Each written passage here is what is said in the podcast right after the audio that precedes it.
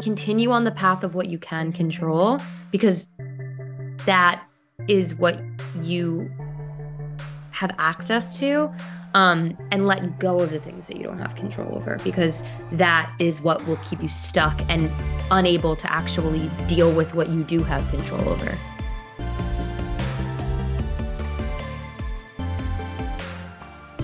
Welcome back to a new episode of Oh My Curry Goodness podcast. I'm your host, Hamza Islam, and this is a podcast where I talk to Gen Zers who are making a difference in their communities about their journey and how they became the person they are today.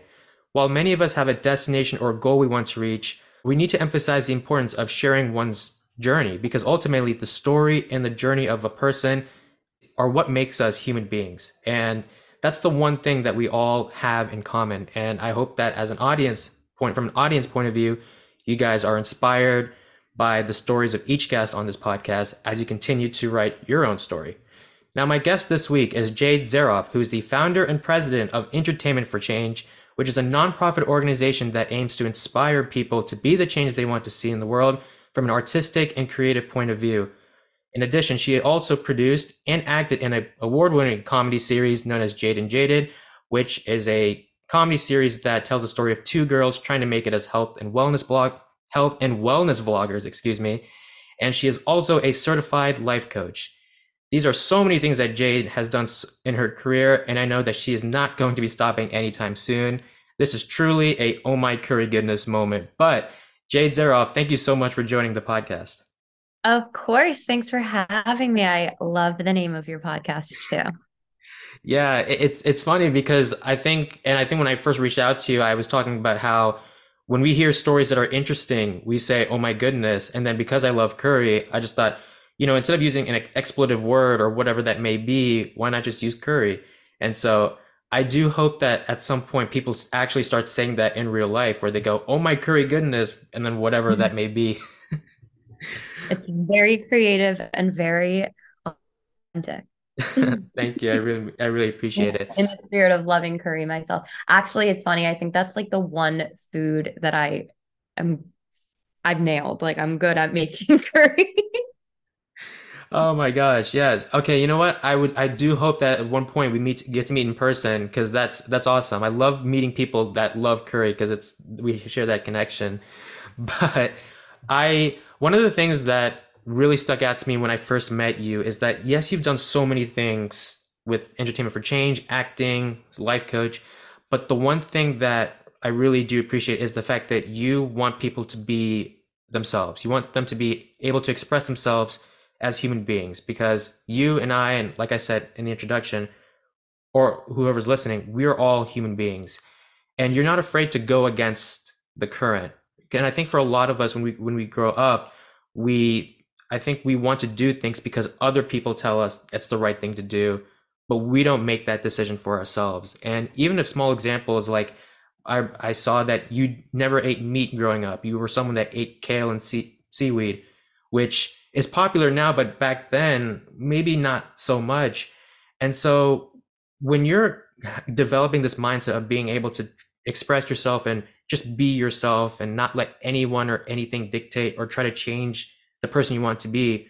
Growing up was that something you fully embraced from the get-go or was that something that took time before you well you decided you know what? Maybe it is not a bad idea yeah it's a great question. Um i mean i think that when you're a kid you kind of have like a um complex around wanting to fit in with your peers and like that being such a component of social interactions um especially in school settings and then balance of values that are shared from your parents and then the kinds of people that you surround yourself with or your friends saying you know you might have a group of friends growing up that are like like this is cool and validate it. And then you might have a group of friends that are like this is weird. And then fitting in becomes more important. So i think that i like went through probably all of those different versions growing up.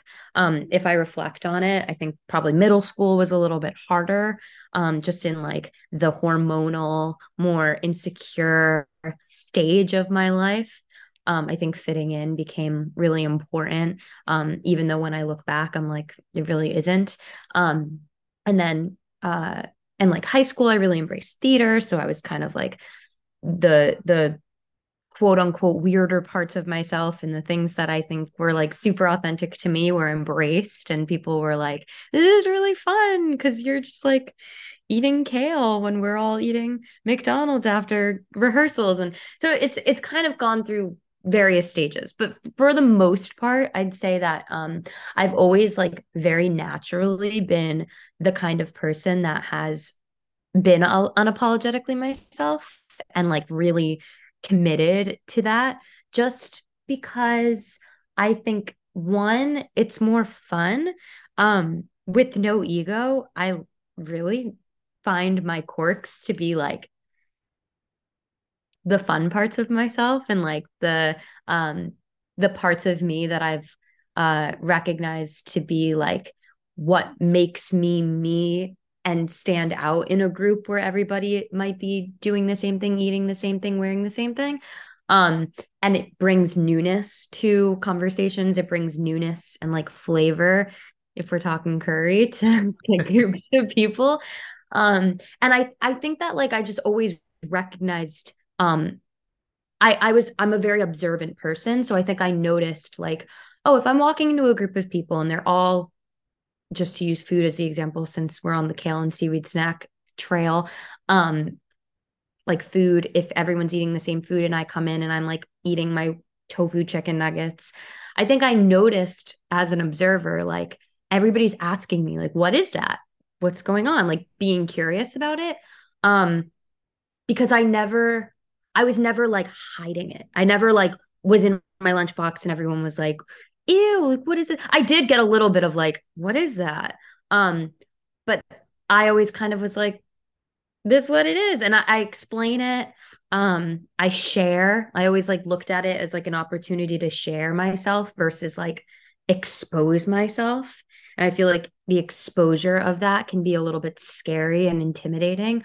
But I think naturally I um I, a lot of the choices that I make aren't malicious and they're out of love and it makes me who I am. So I think naturally I've always just gravitated towards like, I have good intentions. So this is me. And if you don't like it, then I still have to go home at night and be with myself. And you liking me versus me liking me is big difference. Like I need to, I need to end up being okay with who I am. And I think I always just have been. Yeah, I, I like the part where you go, there's a difference between saying you like me versus me like me, which if if even if other people like you, that's great because I think we do live, I mean, and you mentioned how in certain parts of your of growing up, whether that be middle school or high school, we want to be liked by others. But then if you have that mindset, then do you end up liking yourself? And I think that's what's difficult is at the end of the day, I think change is always a great thing, don't get me wrong, but if the change has to come at the expense of you not liking who yourself, then you do have to at some point think about okay, what kind of person do I want to be? And are the changes that are happening in my life are they good or bad? If they're bad, we might need to redirect it so that we find the good.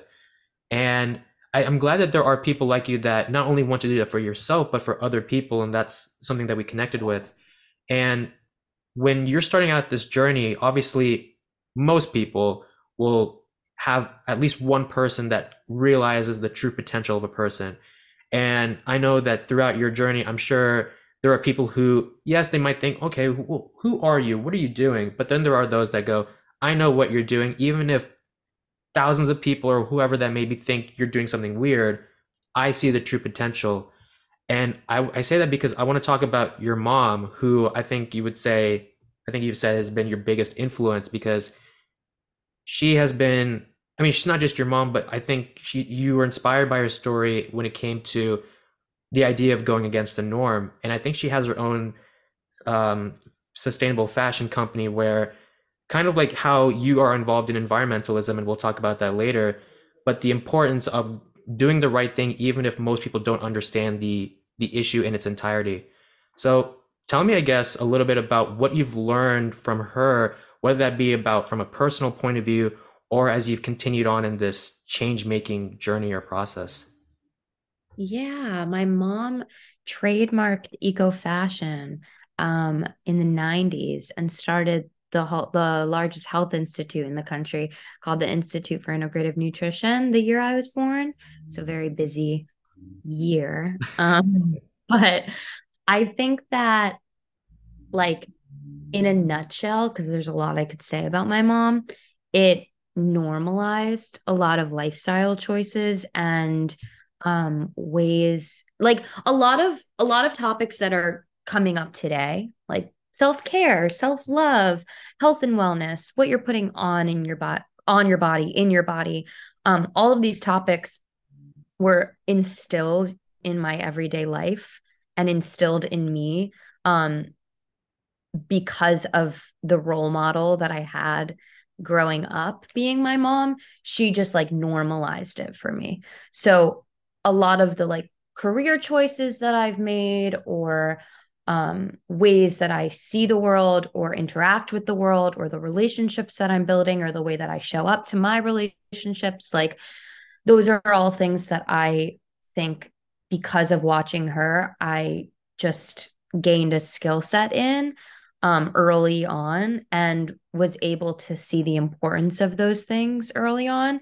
So, like my mom being such a pillar of um, change in the world because of trademarking eco fashion and bringing sustainable fashion to life and, and being known as a sustainable pioneer in the fashion movement um that like that shaped my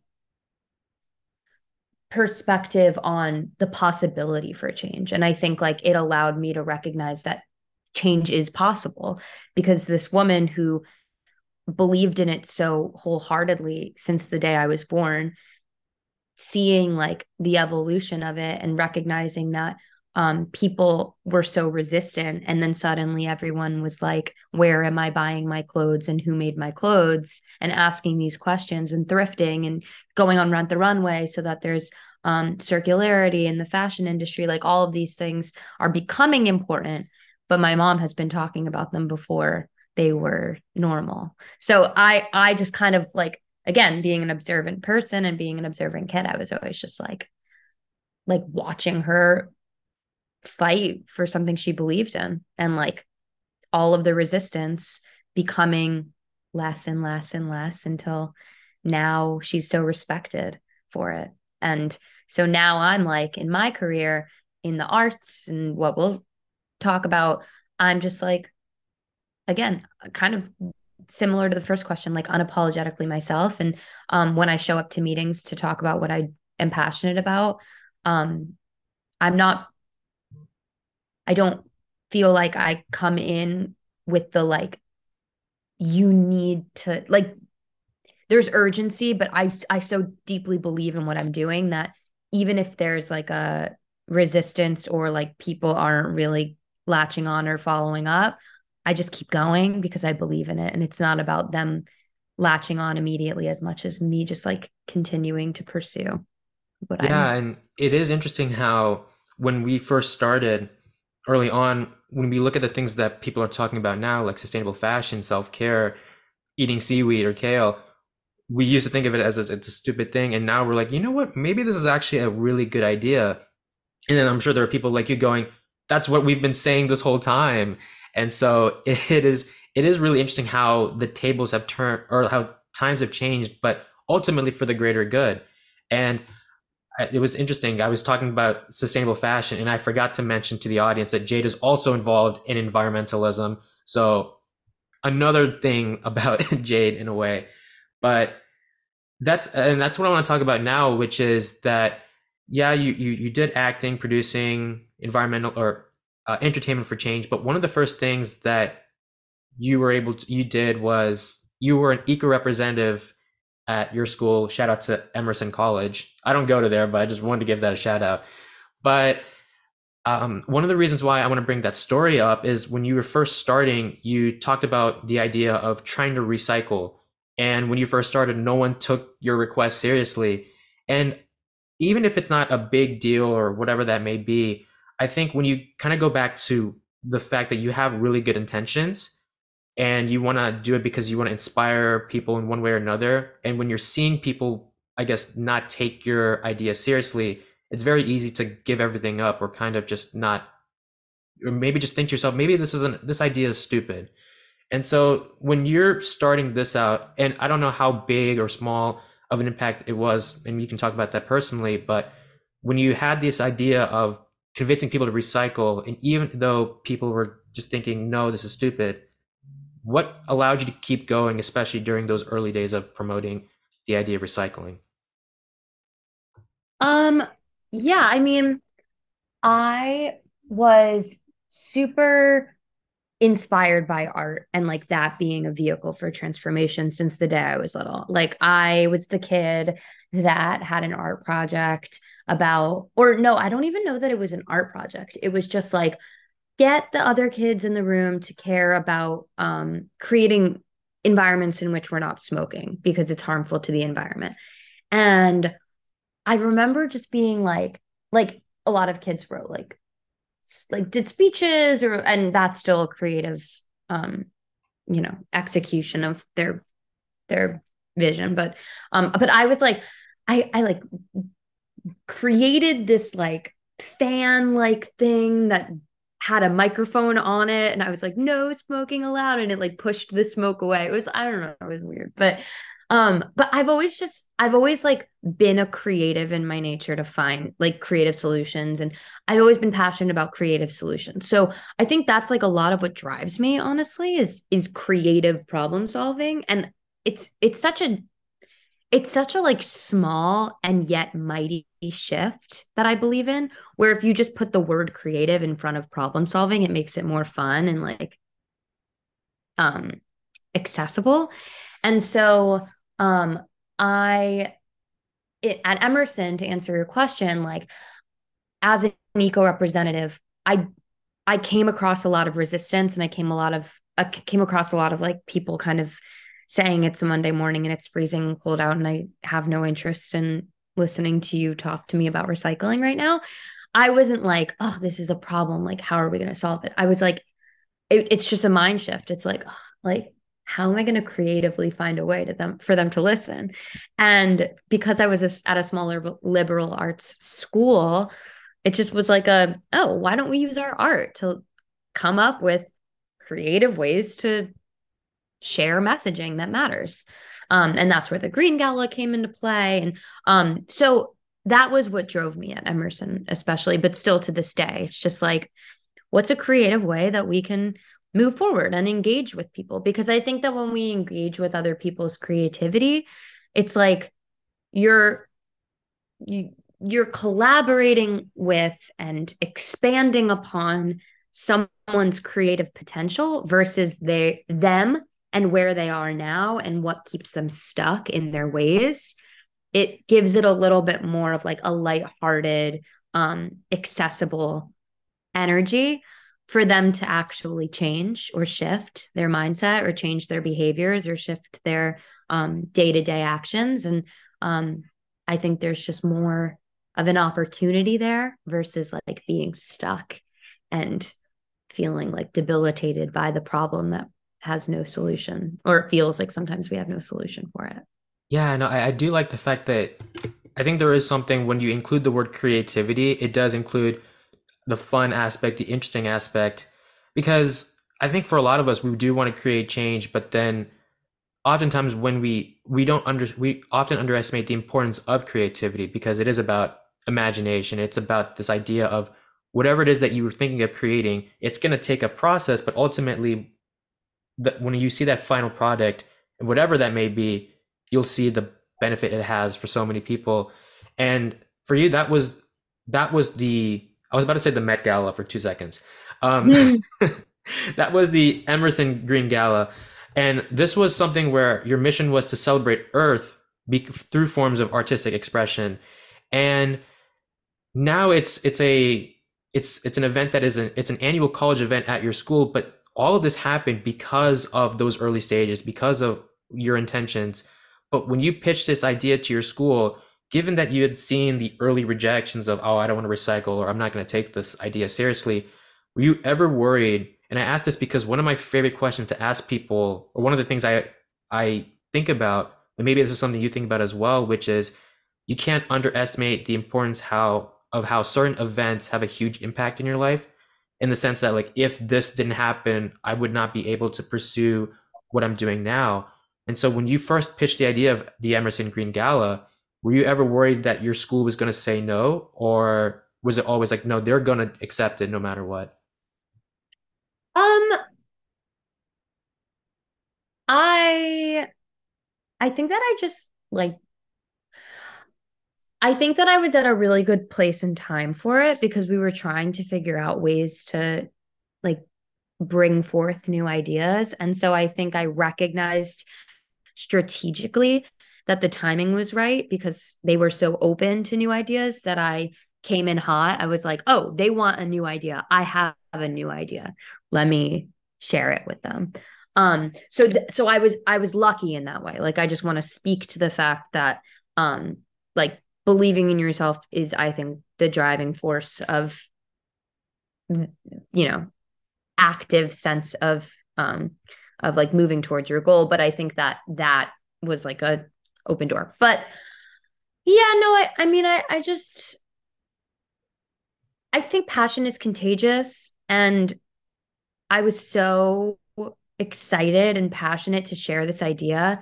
Um so i I when I look back at the conversations I was having about the Green Gala and pitching it and sharing it and getting it sponsored by one of the main um, facilities, which was like facilities management on campus. They sponsored the entire gala, so that was like a big financial undertaking that they believed in me enough to take on.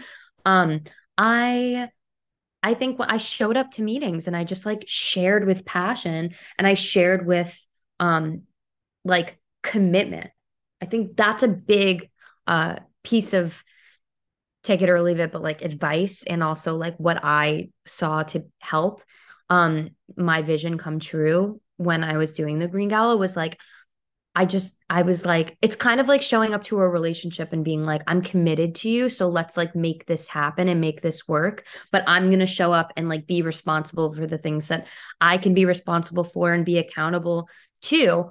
And that person um hearing that if it's a healthy like exchange will will appreciate that. And i think emerson in my relationship to them appreciated the fact that i was like i'm committed to this idea. Not only am i so passionate about it but i if i if you say yes i will make it happen. And i think like that commitment married with the passion and the like heart and soul of what i was doing made it happen Yeah, and it's interesting you talk about passion and commitment. And in your case, you were able to make those things happen, but ultimately, you know, I think there are there are there are other people who I guess share that same idea of I'm passionate about something, I'm committed to making something happen. If you if we if you agree to this, we're gonna make A, B, X, Y, and Z or whatever that thing happen.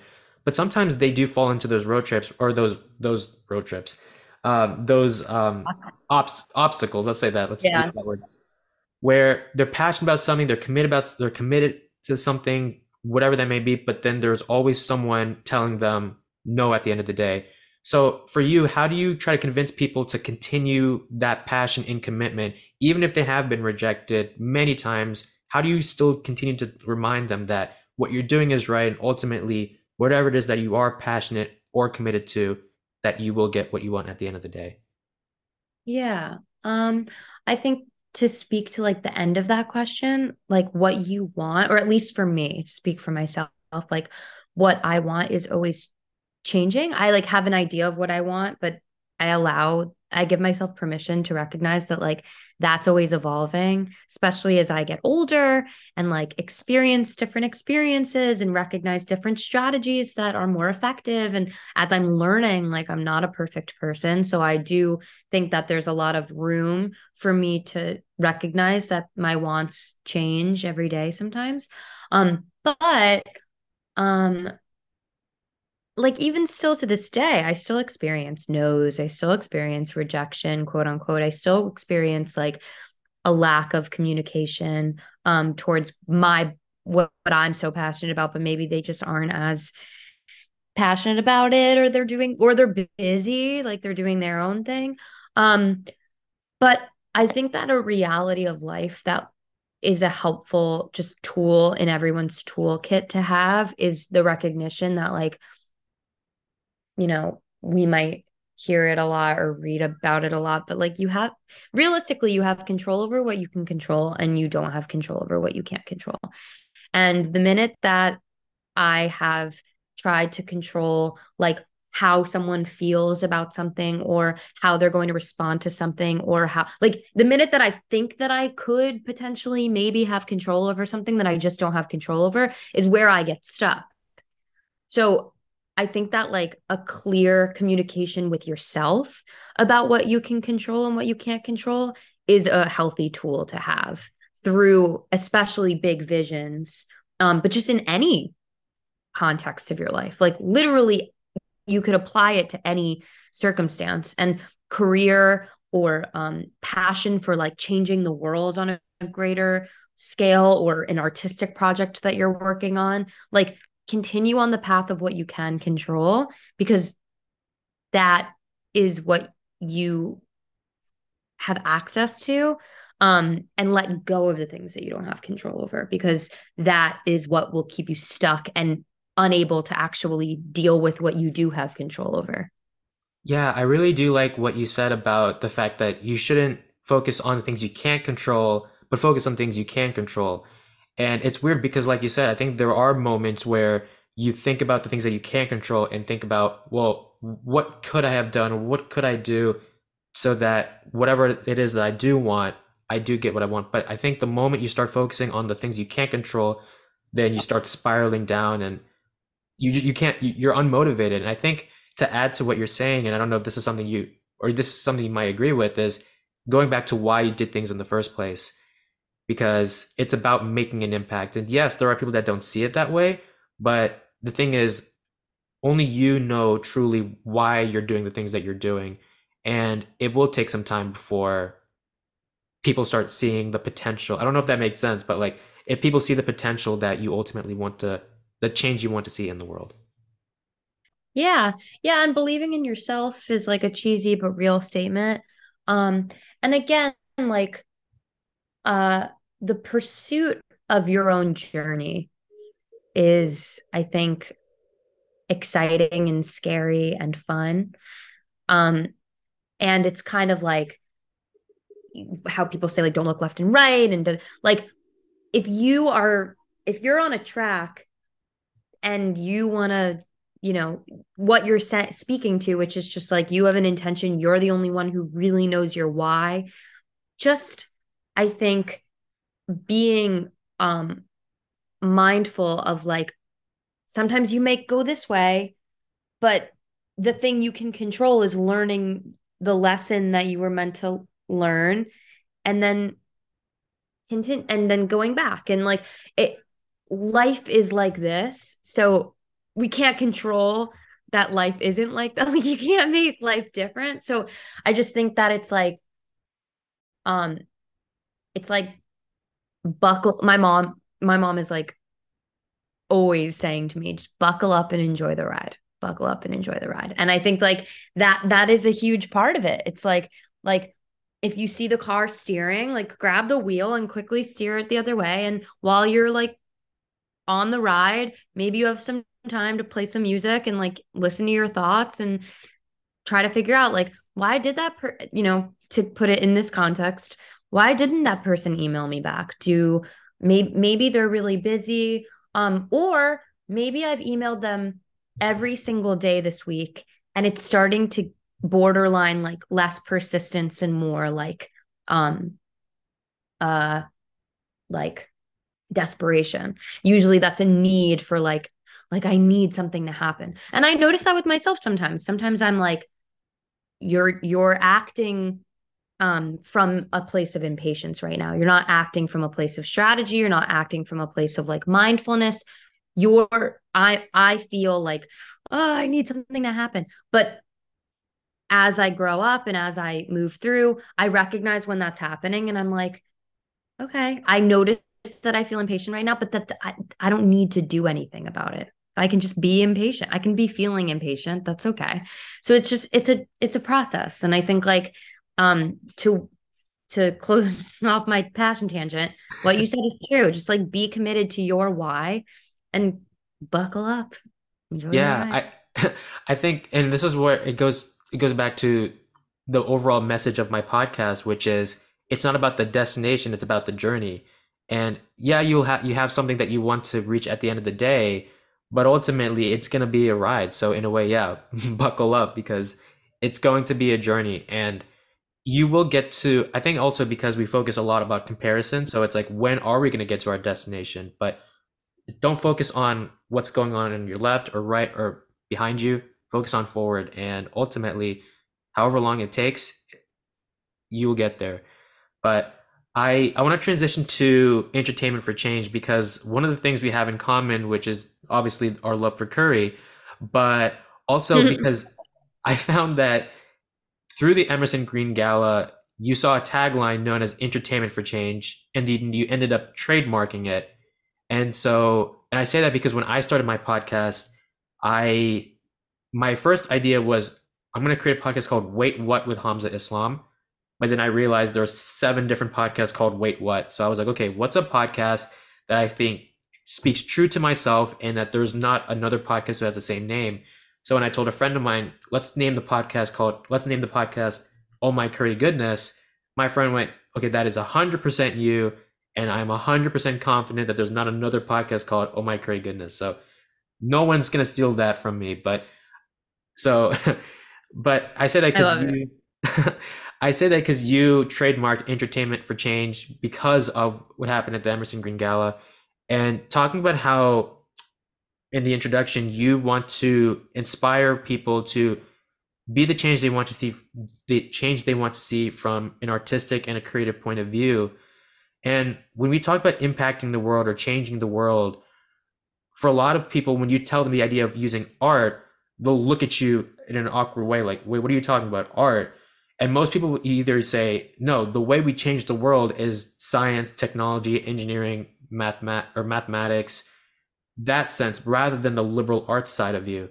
So as someone who's involved in this artistic space what do you think people are missing when they see people like you spread or continue to raise the idea that you can use art as a way to change the world or promote a healthier planet as you are doing with the environmental side of you as well? Yeah. Um i think that to give credit where credit is due. Technology science all of those industries 100% make massive impacts on the world. And all i ask of the world is to recognize that like there are so many human beings on this planet. And for example, I am not necessarily like the most tech savvy person in the world. I think that like I'm really good at teaching my grandma how to use her MacBook. I'm not going to lie. But I think that it's important to recognize that like everybody has something to bring to the table. And I saw a gap in the education behind creative change makers. Um, and there's a lot of creativity out there and there's a lot of artists.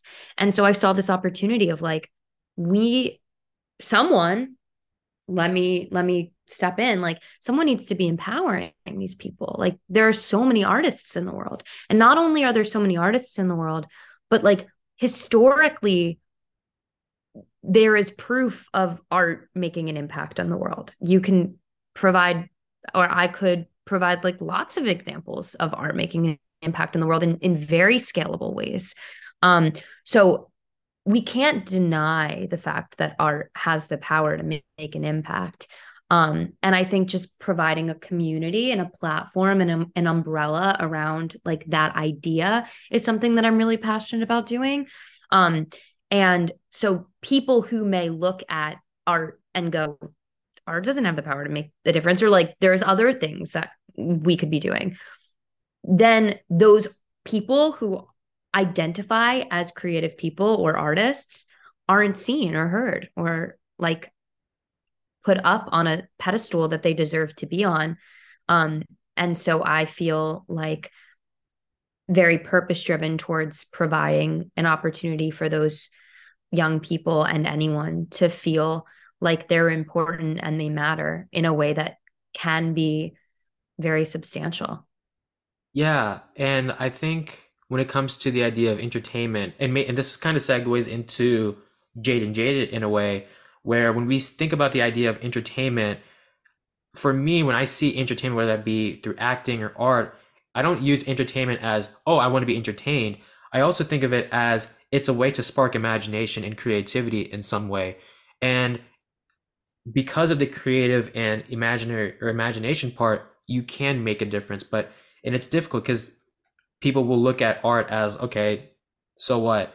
But yeah, and I, think there are a lot of people are missing the idea of you're undermining the importance of creativity and imagination because these are the things that ultimately can impact the world.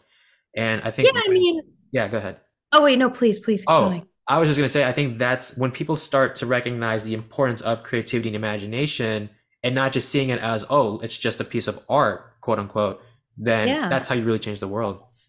Yeah, yeah. And um like you could also even argue that it's similar to being raised by your parents because you can grow up with a TV show and feel so associated to a character and that character's behavior and choices and the way that they act around other people like you feeling inspired by watching this character your entire childhood similar to how you watch your parents your entire childhood like someone created that character. Like someone created the script for that. And you now are so heavily influenced by that character because there's such a love for that character that you like rely on for a lot of your choices and you don't even maybe recognize that you're doing that. Like I think that art what's interesting is you could potentially say that a lot of technological advances or um, ways in which that different industries have contributed to change um it's clear. But i think a lot of artistic influence comes in more subtle ways that are very meaningful and very sustainable. Like i i i love bringing up the conversation of like what does sustainable impact look like? And i think that like your favorite song is a is a great example of sustainable impact because depending on what is being shared in that song that's messaging that sticks with you for forever. And it can influence a lot of decisions that you make or influence a lot of like ways that you see the world. Um and we just don't even recognize like that it's making that much of an impact on our life. Yeah, and you actually brought up another thing that I focused on in the podcast, which is it's not just about the journey, or it's not about the des it's not about the destination, it's about the journey, but also relatability. And you mentioned how with different characters in movies or TV shows, or even theater as well, you are in a way related to a character one way or another. And I think we are st starting to see now, kind of similar to how we are starting to see sustainable fashion and sustainability, the idea of representation and letting people know that oh i do i see myself on this screen. Maybe not 100% of the time but i do see certain bits of it and i feel inspired in a way. But speaking of acting i do want to talk about jade and jaded because i actually watched it just before you got on here. And i think and i love the show so much because of the fact that you're just able to be yourself because i think when it comes to acting you sometimes often play characters that you may not relate yourself 100% of the time but if you haven't seen it, the audience, and I'm just talking to the audience, go see it because it is, there are some funny moments. But as an actress and a producer, what has that journey been like for you when it comes to that industry? Because oftentimes, from an outsider's point of view, we say it's difficult, but as someone who's involved involved in that, tell me what it's like to be a part of that process. yeah i mean jade and jaded was a really unique process because i had this idea um when i was with a bunch of 13 year olds and they were really interested in watching vloggers for a while and i was like wow it'd be so funny if i vlogged my life and i was like the environmental weird girl that was like trying to create health and wellness and make it cool. And um i was like i don't want to wake up and vlog my life. I respect those that do but i just don't have the wherewithal to to want to do that. Um so i was like so, wouldn't it be funny if this was a scripted show and I collaborated with another Emersonian named Sarah Franco and she ended up writing it alongside her collaborator Kendall? Um, and so Sarah did a really great job just portraying this like very real version of me, but in a little bit more of like a um animated and like we we uh we gave Jade a little more pep in her step. Like a little more of a um just eccentric version of me. Not that I had so so uh it was challenging because a lot of it was learning as I go. Like I had never produced a TV show, like a web comedy from scratch.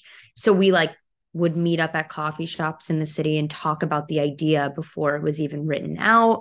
Then Sarah wrote scripts. Like we really started from the beginning. So um it was it was a definitely challenging undertaking that was incredibly rewarding to see the final product and be proud of what we created. Um, and I think from an acting standpoint, um, we filmed a lot of it in my apartment. So like that was easy. Um, thanks mom for not being here when we were filming. But I it was really fun. Um and I think I just embraced like going back to the first question, like the unapologetic part of myself to an extreme. I just embraced it fully and um and I think that your relationship to any creative project especially if it's like acting or producing um I'm a big believer of the hardships of life being very real and taking those things seriously but I don't take myself too seriously. And I also think that if your relationship to something, any creative project, any and and it's kind of um valuable information to what we are talking about, which is like being on your journey and believing in yourself and all of these things. Like the minute that you're not enjoying the journey and you are not having fun, consider pivoting. It's not the end of the world to change directions. And I think that even if you believe in something, it can just look different from how it looks right now. I don't think marrying the idea of how you're pursuing something needs to like be set in stone. Um so being able to be flexible like but to go back to Jade and Jaded, I had so much fun. And there was never a part of it that felt like stressful or, and if it did, I think it's important to just say to, you know, maybe this isn't something that I want to do. Um, but it, yeah, it was really fun and I really enjoyed the process. And um, I'm already like kind of looking at another project to take on in from that lens. Um, where again, I think I'm very aligned. I'm not necessarily pursuing on camera acting as heavily as I am in other um, ways. Uh, but I think that when I do on camera acting, I choose characters or I commit to characters that feel organic to me. Yeah, I would say the only criticism I had of Jade and Jaded was that it wasn't Yeah. long enough because I was just like, wait, it's over already? But we want to do more. It's it's just kind of we we we need to distribute it in a way that is um we're able to afford doing another season. We actually just fully self-produced it. So everything was funded by ourselves. Yeah, I love the I love the idea of just being able to be yourself and from a comedic lens, and then the chemistry you have um, with with your friend. And I think yeah, it just goes back to the idea of just staying true to yourself. Yeah, you you are pitching the idea of going green, but also it's a hundred percent you. You're not trying to create a different character that I guess doesn't relate to one way or another. But actually, one before I talk about the life coach, I do want to ask do, would you ever pursue a character where it is different from you or do you feel like the success of from an from an acting perspective is dependent on whether you relate to that character one way or another Yeah, that's a great question. Um, so basically, I um I think that I would definitely to answer your question, I would definitely do a character that was because it's it's all about challenging myself. Um, the things that I try not to do is projects that really like sway audiences to think in a way that I don't believe to be mm-hmm. valuable. Um, for example, like any shows that provide um which I've never this has never happened, but like um in a commercial sense, like I try not to align to brands that are harmful. Um and then in like a more uh scripted sense for TV, film, etc. Um if like a character was malicious or racist, sexist, hmm. um, those are things that I would consider to be like reasons to say no. But uh, but if it was a, a character that felt like a little bit different personality wise, like let's do it. I'm down. Yeah, no, I'm always interested about the acting process because like I know there are people that they they go, I don't mind taking a challenge, but then if the challenge is extreme in, a sense, then it's like I don't want to do it. But then there are also those there's also those people that go, I want to play specific characters. So I guess at the end of the day, it does depend on the person. But I do like the fact that if you are willing to challenge yourself, you don't want it to, I guess, affect you in a negative negative aspect or negative lens. So yeah, I think that's that's a really good answer. Um, before I let you go, I do want to talk about the life coach part because I that it's interesting because when I when I think of life coaches, I would think it's like another term for therapists, but I think there's like there is a difference. So if you want to talk about that, feel free. But I do want to ask you what allows you to pursue this idea of being a life coach, and how has the life coach aspect helped you as a person? I love that question. Look at you with the. um. So I um I I I did lo- the Jay Shetty Life Coaching Certification Program. Highly recommend. I love Jay Shetty a lot. Um, and I did it with the intention of gaining a new skill set. So when I um, pursued the life coaching certification program, I was really interested in how, to your point, it would shape like my way of being a person in the world.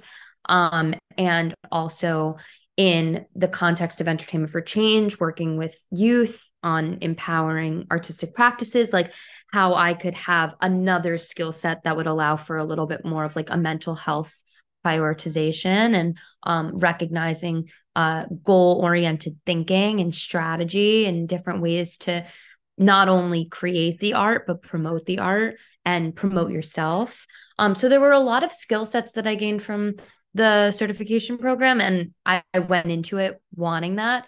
Um, and a lot of the life coaching that I do now is uh, just in my day to day. I joke to uh, family and friends like I I'm my own life coach. Um, so it has really helped me uh, because I think that um, I think that like you have to be your own best friend and I I've had mentors in my life, but I've never really I think and there's a difference between therapy and coaching to answer your question about that. Like therapy is looking at the past, um, which I I am a big advocate for. And coaching is more like what are you doing in your present moment and how are you influenced by your present moment and what are you doing to move forward and better yourself um, and therapy is similar, but it's more of like a heavy emphasis on what occurred in your past. Um, life coaching is more of like not doing that as much. Um, and so I've done a lot of therapy in my life. I've love I still do therapy. I love therapy. And I just think that the coaching element just adds a little bit more like oomph and a little bit more accountability um to say to myself in the present moment like uh yes i know how my past is presenting itself in this moment but now what now what now what am i going to do? And so the life coaching skill set allows me to create pathways tools goals strategies um to move forward forward forward forward um and yeah, like very coachy. if that's a word, I don't know if it is, but mm. yeah. Yeah, I I'm a big fan of Jay Shetty as well. I started listening to his podcast and I would use his podcast as a way for me to be asking my guests certain questions because I don't want it to be a I don't want it to necessarily be an interview. I want it to be a conversation. And Yeah. so, sometimes what I'll do, I'll I'll go to my mom and I'll go, Mom, I'm not Jay Shetty. And then my mom will look at me going, Why are you comparing yourself to someone who's been doing something for X amount of years? And so I've been doing this podcast for four or five months. And then my mom will go, How long has Jay Shetty done his podcast? And I go, Four or five years. And he goes, She goes, Exactly. Like, enjoy the journey. Don't worry about the destination. Don't compare yourself to someone else because he had a journey to where he went to. And my mom's never heard of Jay Shetty, but like she does under she emphasizes the importance of just focusing on what you can do because you have your strengths. And even if you're not 100% perfect, you are giving the best of your ability. So, um, yeah. Yeah, you got to have your mom on the podcast. yeah, my Seems mom like she's a wise one. Yeah, my mom in a way is like a life coach, but yeah, and I've also uh I I've got Jay's first book, Think Like a Monk, and I've read like the first few pages of it, but that's something that I plan on reading over the summer.